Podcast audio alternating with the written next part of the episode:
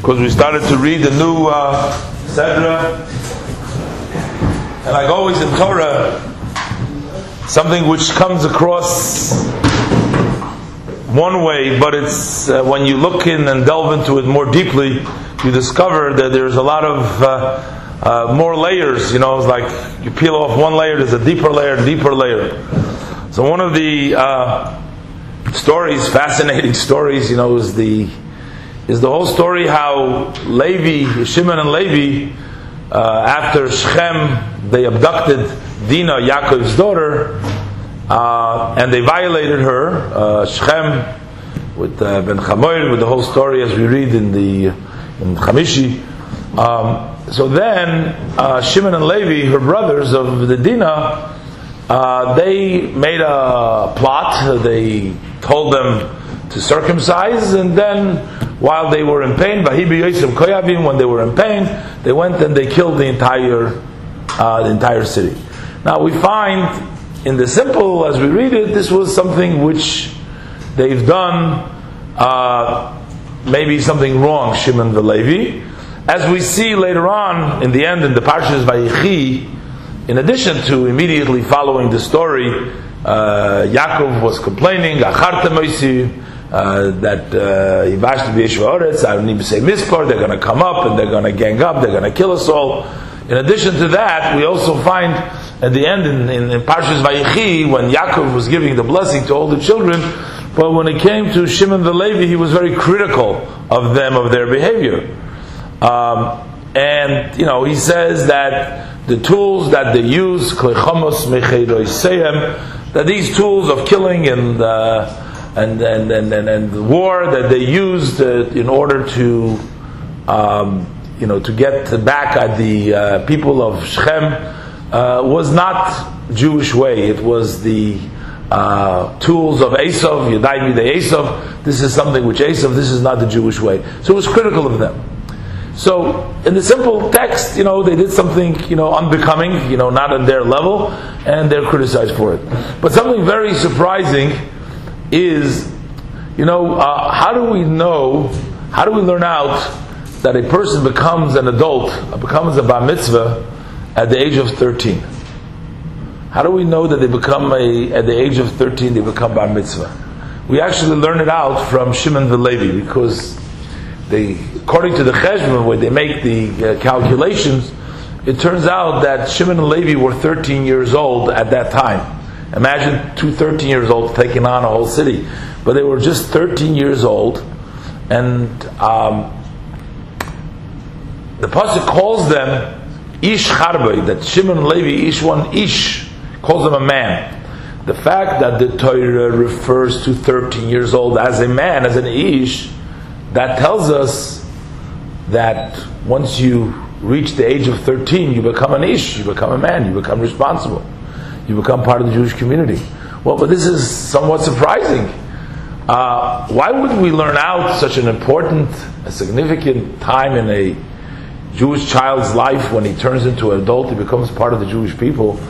We learn it out from something which seems to be uh, a wrong act on the part of Shimon the Levi. So that is uh, seemingly a little bit difficult to understand. The Torah should have taught us about becoming an adult in some, you know, act that is worthy of becoming an adult instead of an act of murder or something which tells it. So that already tells us, you know, that it's not really, maybe we can find something deeper than just an act of the killing over there.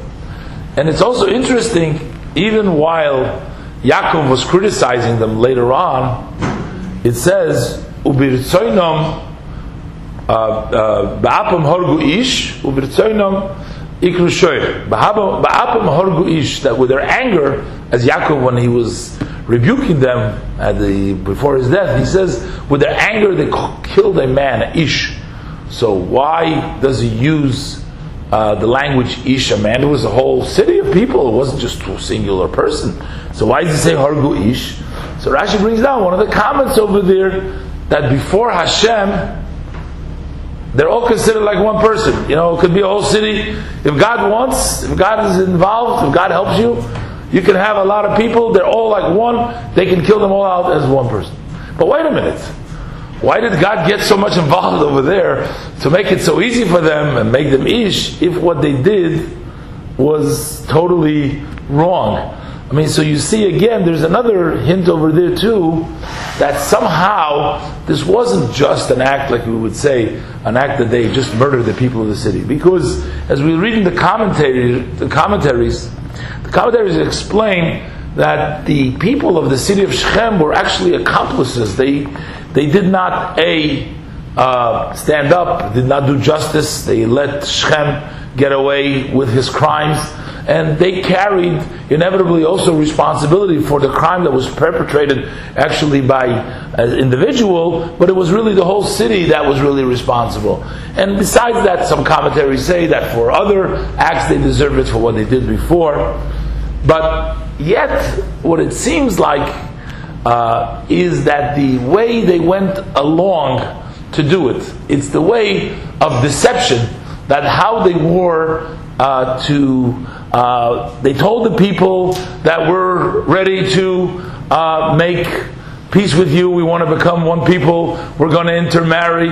We'll take your children. You'll take our children. We'll become one nation. And they convinced them. They misled them by letting them to believe that they are actually uh, going to work things out with them. But in truth, that was all a plot. That way, that cunning way, that cheating, that deception way perhaps was the part. It wasn't the actual revenge that they took or the anger that they felt,